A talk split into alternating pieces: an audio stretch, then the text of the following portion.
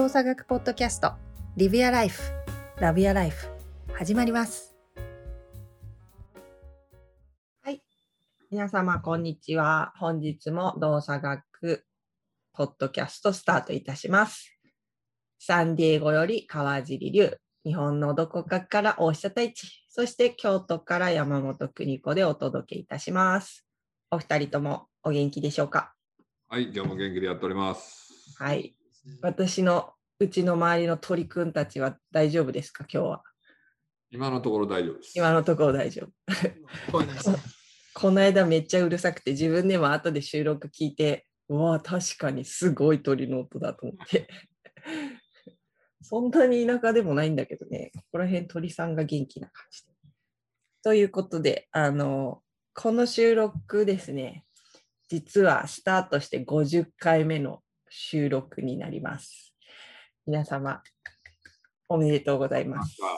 聞いてくださった方たちもありがとうございま。ますす。50回目に来ましたね。え、何？50回目に来ましたね。ねえ、最初の収録で10回って言ってたんだっ10け回は頑張ろうみたいな。ひとまず10回は頑張ろうみたいな。その5倍まで来ちゃいましたよ。はい、どうですか？やってみて。一番最初がね、5月6日に、去年の5月6日に最初をアップしてるから、まあ1年と2ヶ月ちょっとはいはいはいはいはいはい。で50回を迎えたんですけれども、どんな感じですか？ふちょっと振り返ってみると、その50回を通して。いや、まずなんかこう、よく続いてるよね。そのね自分の性格から言って、これ一人やったら全体無理やなと思うので、いやもう確実に。確実にもう数回で消えてっていうのを考えると、本当、まあ3人でやってこれてるっていうのがある種こう続く理由でもあるのかなとはちょっと思ったかな。そうだね。うん、3人が仲違いしなくてよかったよね、途中で。まあまあまあ お前の話なんか聞いてられないよ、つって。まあでも、そんなんなったらそんなんでまた面白いけどな。そう。そうならないことを願うけど。太一さんはどうですか ?50 回。振り返るといろんなところから配信でしたけども、太一さんは。うん、いやいやいやいやいやいや、本当にもうお二人のおかげで、もう僕は、あの、言葉を、相づちを打つ係でしたけどもね。いやいや、そんなことない。太一えーもうおは二人のおかげでね、もうどうにか50回来ましたね。ね、次は6 60回を目指してね、60回。あの、大きいことは言わずに、徐々に徐々にやっていき丁ましょう。小さく、一気に100じゃなくて、いやーもう全然全然そんな言っちゃダメ。堅実やな。私はじゃあ次は100回って言いたいところだったけど、60回。60回らしいです、皆さん。目指すは。なるほどね。でも振り返ると本当になんかこう、ね、太一がいろんなところにいたなーって、多分聞聞くと、その時にどこにいたのかが一緒に振り返れるから、面白いよね。私と、まあ、リュウクは基本同じ場所にずっといたけど、そうそうそうそう。太一さんのどこにいるかによって、なんか、ああ、あんな時期だったなーみたいなことを思い出すよね。ありますね。確かに。ね多分でも、総じてやっぱ日本がね、一番、飯もうまいし、なんだかんだ日本ってなりますよ。やっぱりいいですか、なるよやっね。ぱりいいよ。うんやっぱりいいです。いろいろあれども、やっぱりいいですか？日本がやっぱりいいですね。そうですか。いい国。いや、そらな、いろいろさ、なんか、まあ、あかんとこ言ったら、ほじくったら、そらあれやけど、総じて外に出て思うのは日本って本当いい国だよねと思うところは大きいけどな。うん、うん確かにね。まあ、トータルではやっぱり圧倒的にいい国だなと思うよね。本当それはもう、トータルではほんまに圧倒的にそう。あとはどう自分がそこで選択をしていくかというか、ね、どうどうそれを受け取って自分の中でこううまく解釈していくかっていうところなのかなと思うけど。いや、まさに。うんで、1回目をですね、ちょっとこう、タイトルが、ね、ずーっと50回、49回分か、今までのタイトルあるんですけど、一番最初がね、インプットだったんだよね。はいはいはいはいはいはい。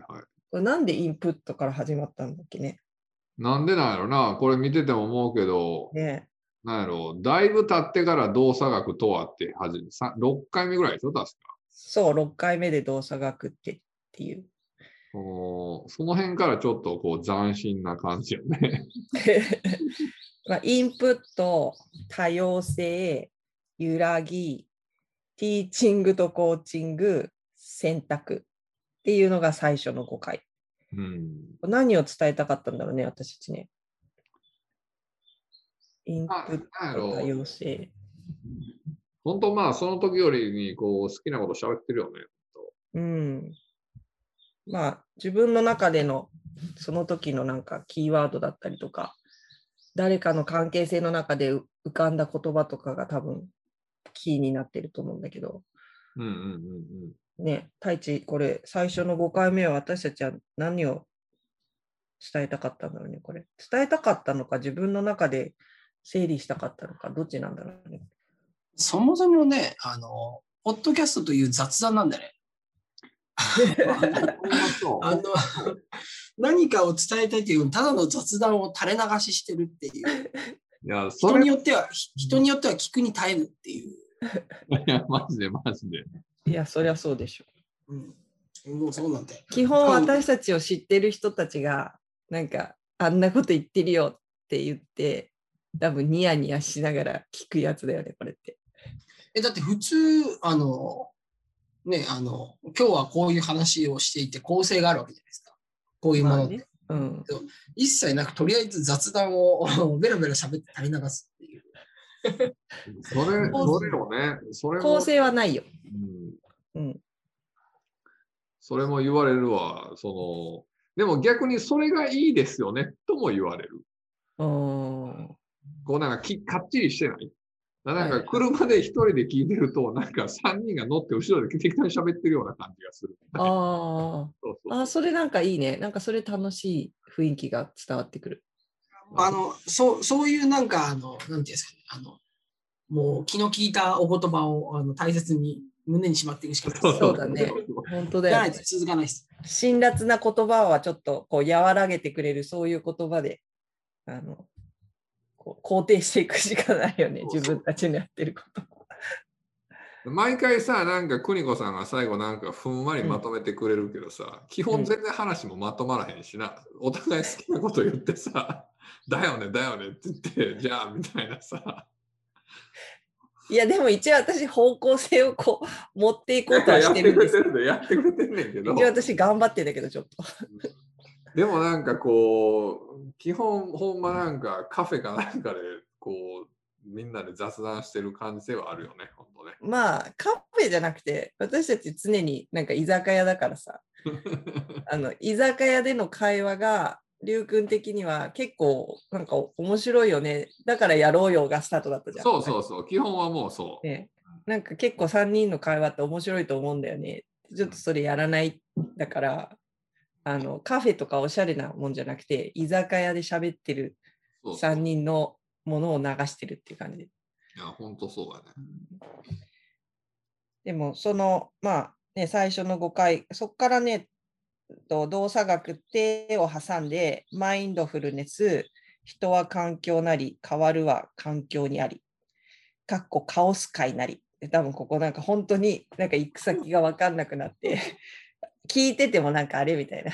カオスじゃんこれっていう。これ多分最後にね太一がねなんか結構カオスになっちゃった的なコメントを入れて終わってるってやつだったんだけど。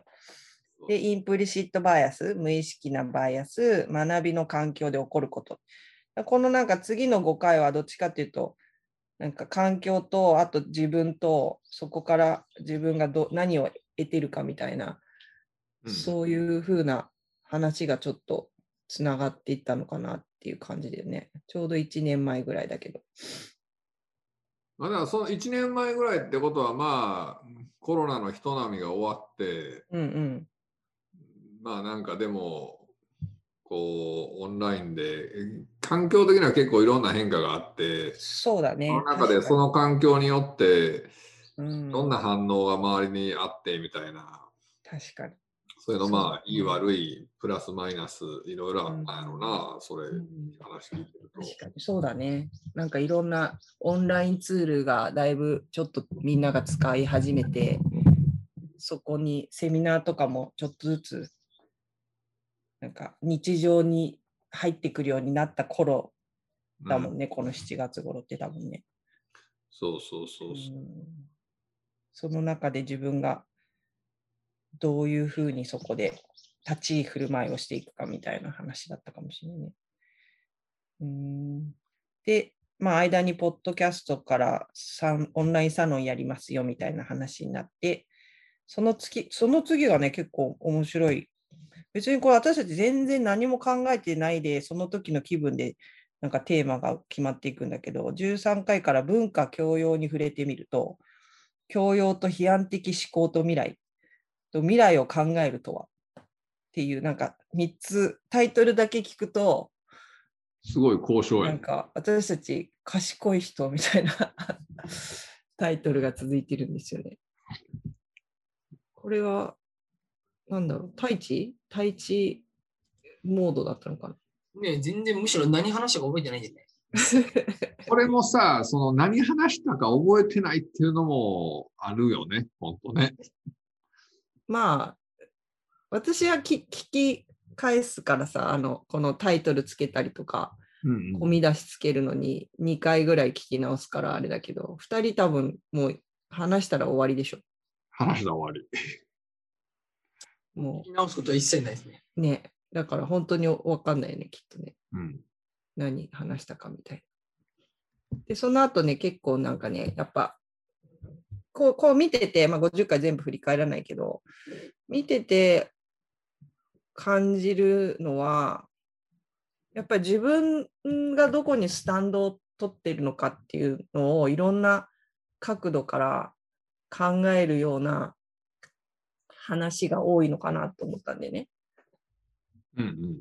環境の中の一部である私という人間がどの環境にいるのかでそのそのどの環境にいるその私がどういうことを感じ取ることによって何が起こっているのかっていうところに目を向けてみたらどうですかっていうようなやっぱり問いかけが多いのかなっていうのはちょっと今タイトルを振り返るだけでも思うんだけどそそこの考え方についてはなんかみんなと話す中で自分の中で変化したりとかってある？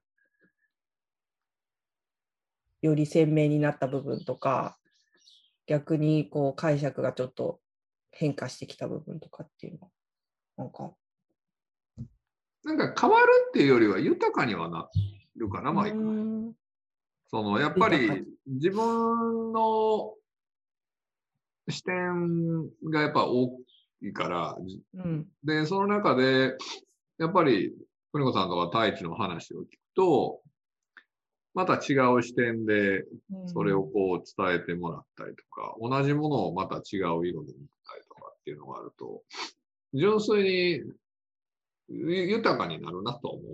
うん太一は？いや僕も単純にいろんな人と話すっていいなと思うんですよ。うんまあまあまあ、あの、その、リュウさんの今のところにもつきますけど、結局、その、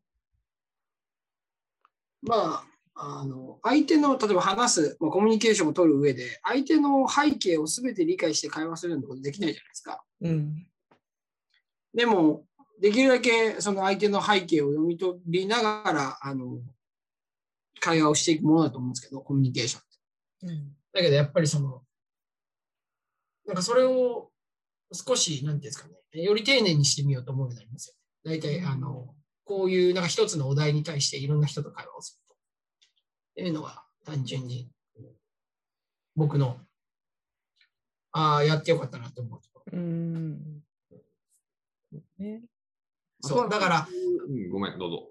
あいや、こいつ、こいつ、いや普通のなんか日常生活の会話の中で、いやお前何言うとんねんってことあるあるわけですよね。うん。あのあれで。お前何、わけわからんこと言い過ぎやろって思うことあるんですけど、でも結局、もう多分その、いやいやいや、でもきっと相手の背景でなんか何かしら多分あったんだろうと思いながらも、あの相手の背景をちょっと少しあの考えるようになるというまあでも結局、いや、ま、やっぱり何言うとんねん、こいつ。何言 なるんですけど、そのね、その隙間が超重要で、うんうん。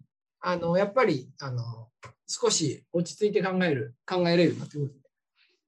えーちょっとじゃあ、あの、切れるタイミングが長くなった？遅くなった？何がですか？えなんかその相手の背景を理解しようっていう気持ちが生まれたことによって、前よりはもうちょっとだけこう我慢ができるようになった。で、全然、あの、こうこういうのってやっぱりちょっとできるようになりましたって言わなきゃいけない気がするんです。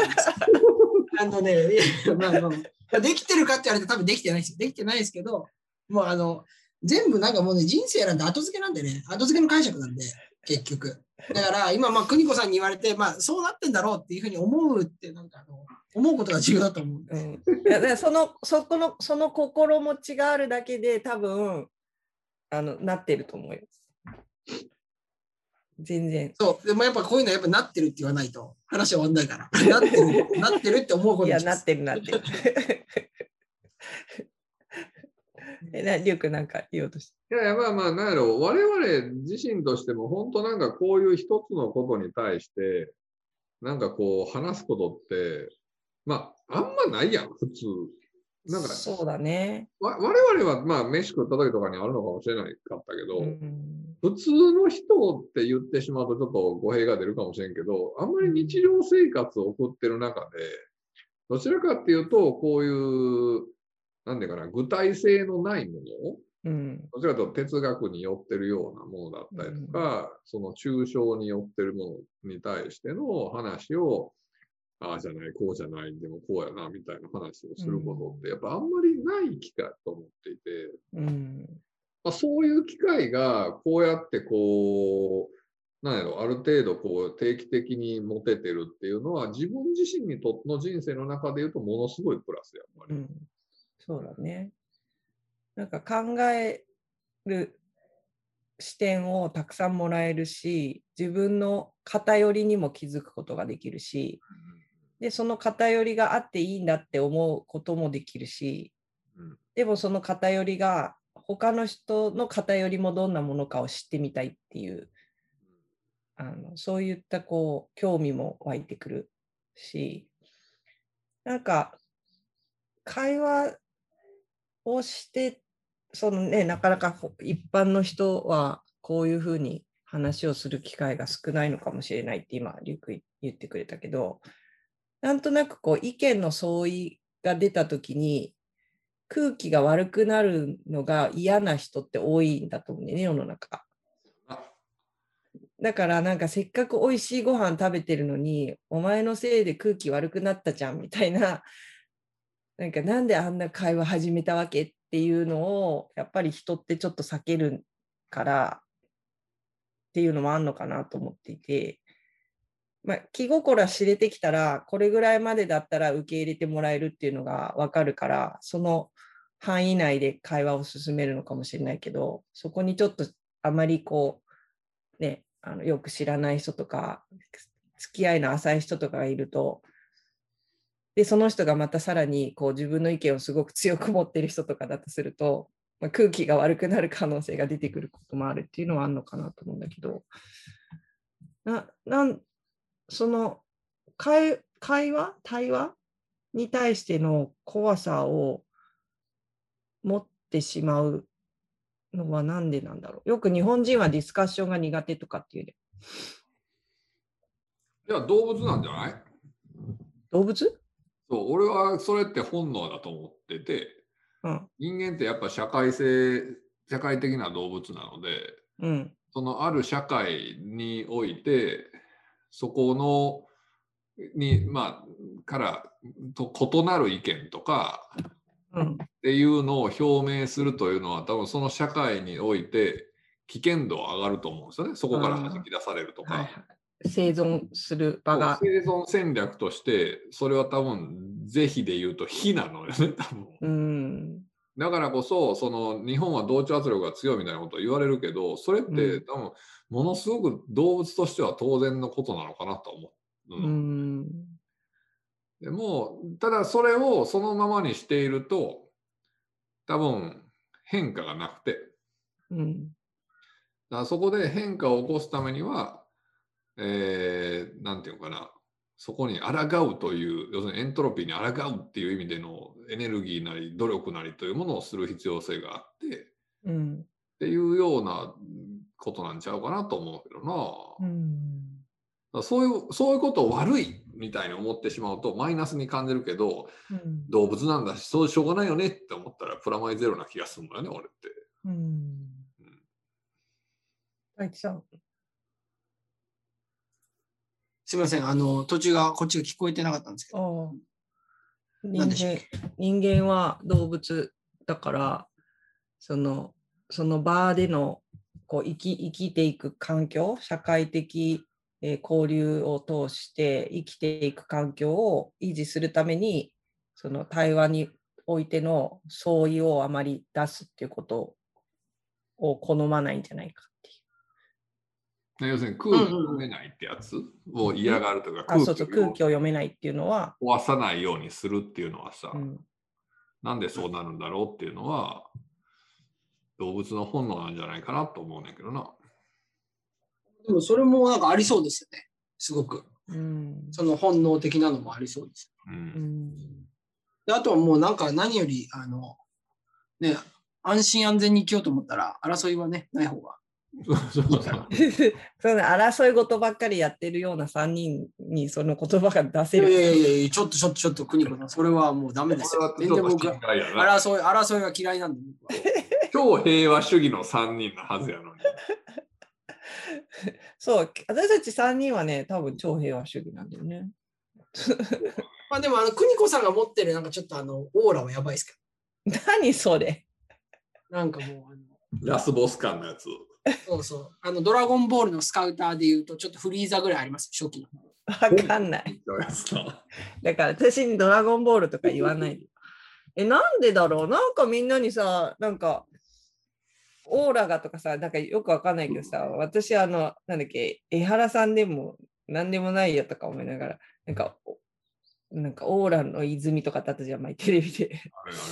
なんかオーラがとかさ、なんか雰囲気がとかってやるんだけどさ、全然わかんないね。何が違うの、まあまあ、それで悪い気してない時点でもうそういうもんなんですよ。悪い気っていうか、なんか意味不明と思う。何いや、まあまあまあまあ、まあ、邦子さん、まあ、あるんですよ。あそうなんですね。そうなんだと思ってたじゃあ写真撮りに行こうかな。前あったよね、こうオーラ写真っていう。昔もあったりする。わかんないです。もしかしたら右肩に織田信長、左肩にあの家康とか乗ってるかもしれないですよ。本当に？織田信長と家康。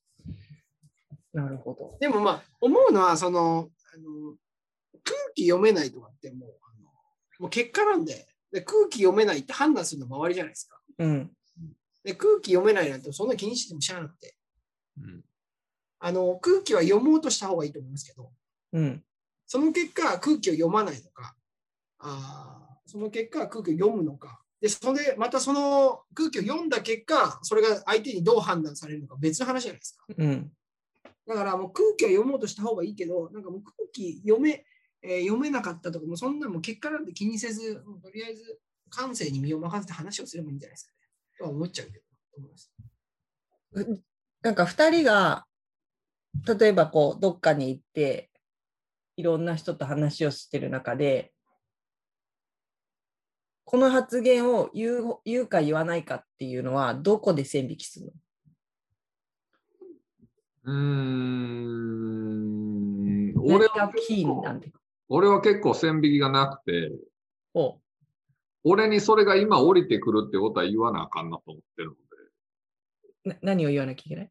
で俺にそのアイデアがポンって今降りるってこと、そのことを言おうっていうアイデアが俺の頭の中に起きるってことは、うんそれは言う、今言うべきことなんだなと。なるほどね。ただ、ただ、その時に言葉のチョイスは考えるよ。はいどう伝えるかということは考える。うんもうん。うそれを言う言わないで言うと、生まれた時点でぼ俺はその視点で言うべきことだなと。うん、なるほどね。うん。浮かんできたことに関しては、それを素直に受け取って、ただ相手にどう伝えるかっていう部分で少し考える。そうそうそう。それは、あの、丁寧にというか、その状況といろいろ考えて、いろいろするけど、生まれたものは俺は言うべきやと思ってるからな。なるほどね。じゃあその言葉を飲み込んで、今、と思うけど、言わないっていう選択は少ないってこと。っていうか、しないようにしてる。えそれをしないようにしてる。ー、えー、なるほど。だから言いにくいこともあるやん。仕事のことだったりとか、いろいろ関係性的にも。うんそうそれは、えっと言いにくいけど頑張って言うようにしてる。うーん。太一は、その、線引きで、まはあ、あの、まあ、言葉によりますよね。うん言葉に例えば、あの、僕、基本的に、その、ありがとうとかって、これまでなんていうんですか、ちょっと、ちょっと、こっぱずかしいみたいなところがあってさ、ありがとう。なんなんかで？ね、なんかね、あの、愛してるじゃないよ。愛してるじゃないんだよ。ありがとう。ありがとうとか、いつもありがとうとか、なんか、なんかちょっとなんか、あの、こっぱずかしいんですよ。あれ、言わないわけじゃないですよ。言わないわけじゃないですけど、なんか言った後にちょっとこっぱずかしいなっていうところが。えまあまあまあ、変わってるんです。変わってる、変わってる。ー、えじゃあ何？言うの愛何？愛してるよなんてもう、あの、もう、ちょっと恥ずかしすぎて。ありがとう言ってくれて。えーもう使えない。まあだから、そういうのとは置いといて、なんか、えっと、まあ、あの、ちょっとあんま言いにくいことっていうのは、もうあの、うん自分の中でその、基本的になんか言った方がいい。いや、言うな、言った方がいい、言うな、みたいなのが、なんかもう、うわーってなって、結果どうなるかっていう判断です。あんま考えたことないですけど、もう言っちゃったよ、みたいな。あ、言っちゃった、みたいな。でも、基本的に、あの前に、まあ、誰かと、誰と話したか覚えてないですけど、話してた時に、その、結局、あの言う人と僕が言うんだったら、言う側と言われる側がいるわけじゃないですか。うん。でも、多分おそ,、まあ、その1対1の場面だったらまあいいんですけど、基本的に例えばいろんな場面において、例えばミーティングだとか、まあ、いろんな会議だとかっていう時に、えー周りに見てる人がいるわけですね。うん。で、えーやっぱり、その、見てる人にとって、例えば喧嘩の場面だとか、なんか言い合ってる場面だとかっていうのを見て、まあ、嫌な気持ちになる人がいるわけですよ。うん。まあ、そういうのに耐性がないっていううん人がいるから、まあ、言葉を考えないとねみたいな話になった時に、まあまあまあ、まさにそうだなっていうふうに思っちゃうんで。だから、あの、僕はもう基本的に周りを見ます。周りを見て、誰がいるかっていうのをすごく気にする。誰がいるかっていうのを本当にまず見て、あ、これなら言ってもいいかなとか、あーだからその中でのメンバーのこうどういう関係性なのかとかも、うんうん。そこだけですかね、そこを見て、えーまあ、言ってもいいかなとか、まあ、大抵ね、うん。僕こういうのミスミスするんでね、あ言い過ぎちゃったよとかっていろいろあったりするんで、もう 全然こんな言える資格はないんですけど、でもまあまあ一応、あの周りの、これ言うと、逆にこの場面を見る、まあ、第三者の人が嫌な気持ちになるなとかって思ったら、うん。ちょっと気をつけるようにはするかなと思いますけど、まあ言わない、思ってても言わないってことはあうんりますけど、うん。なるほどね。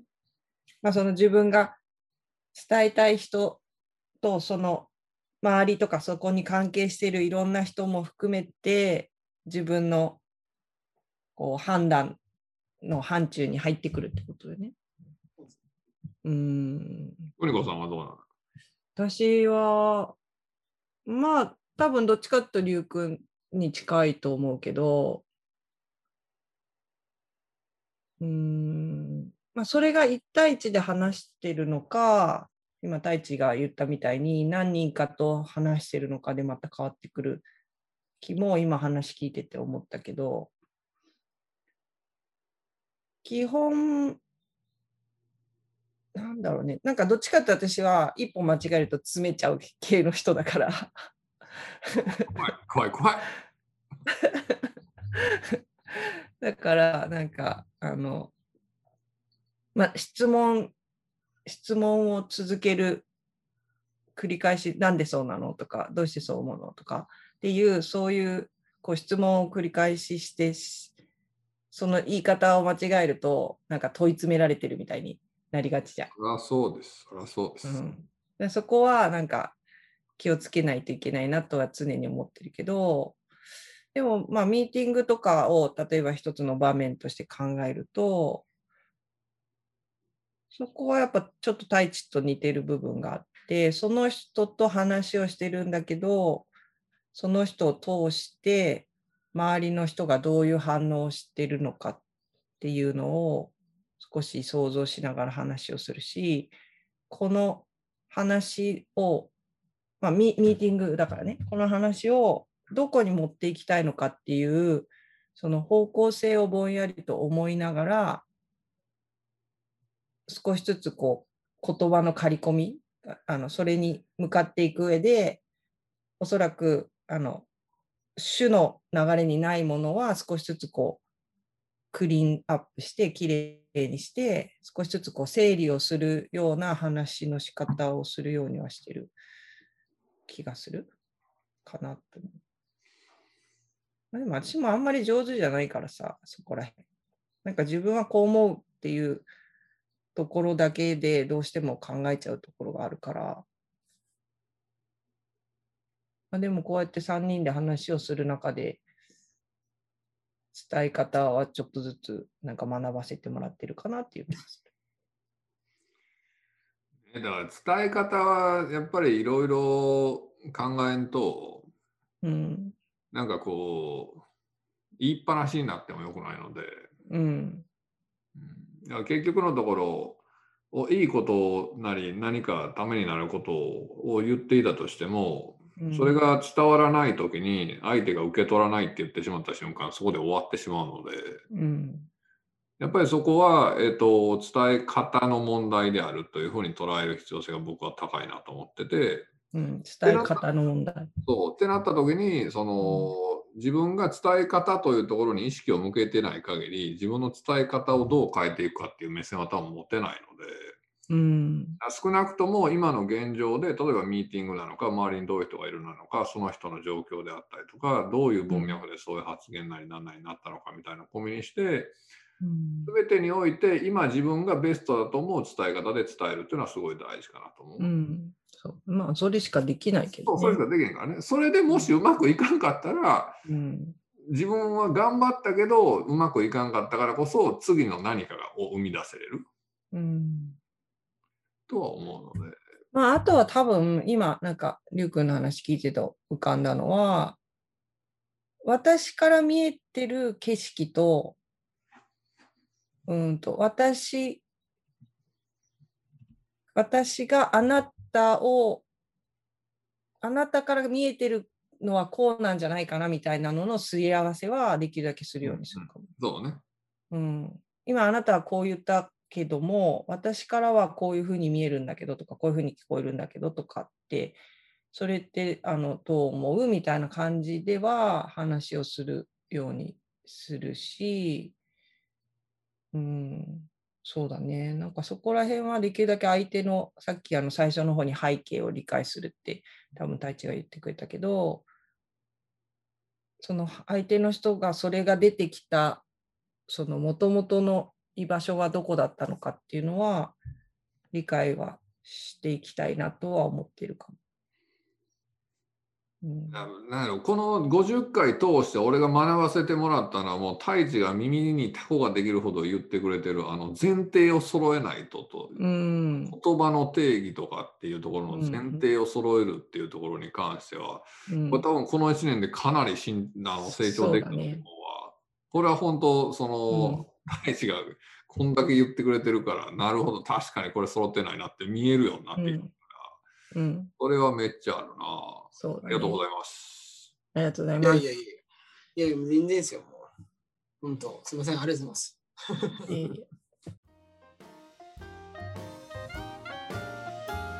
今日もありがとうございました。また次回。Live Your Life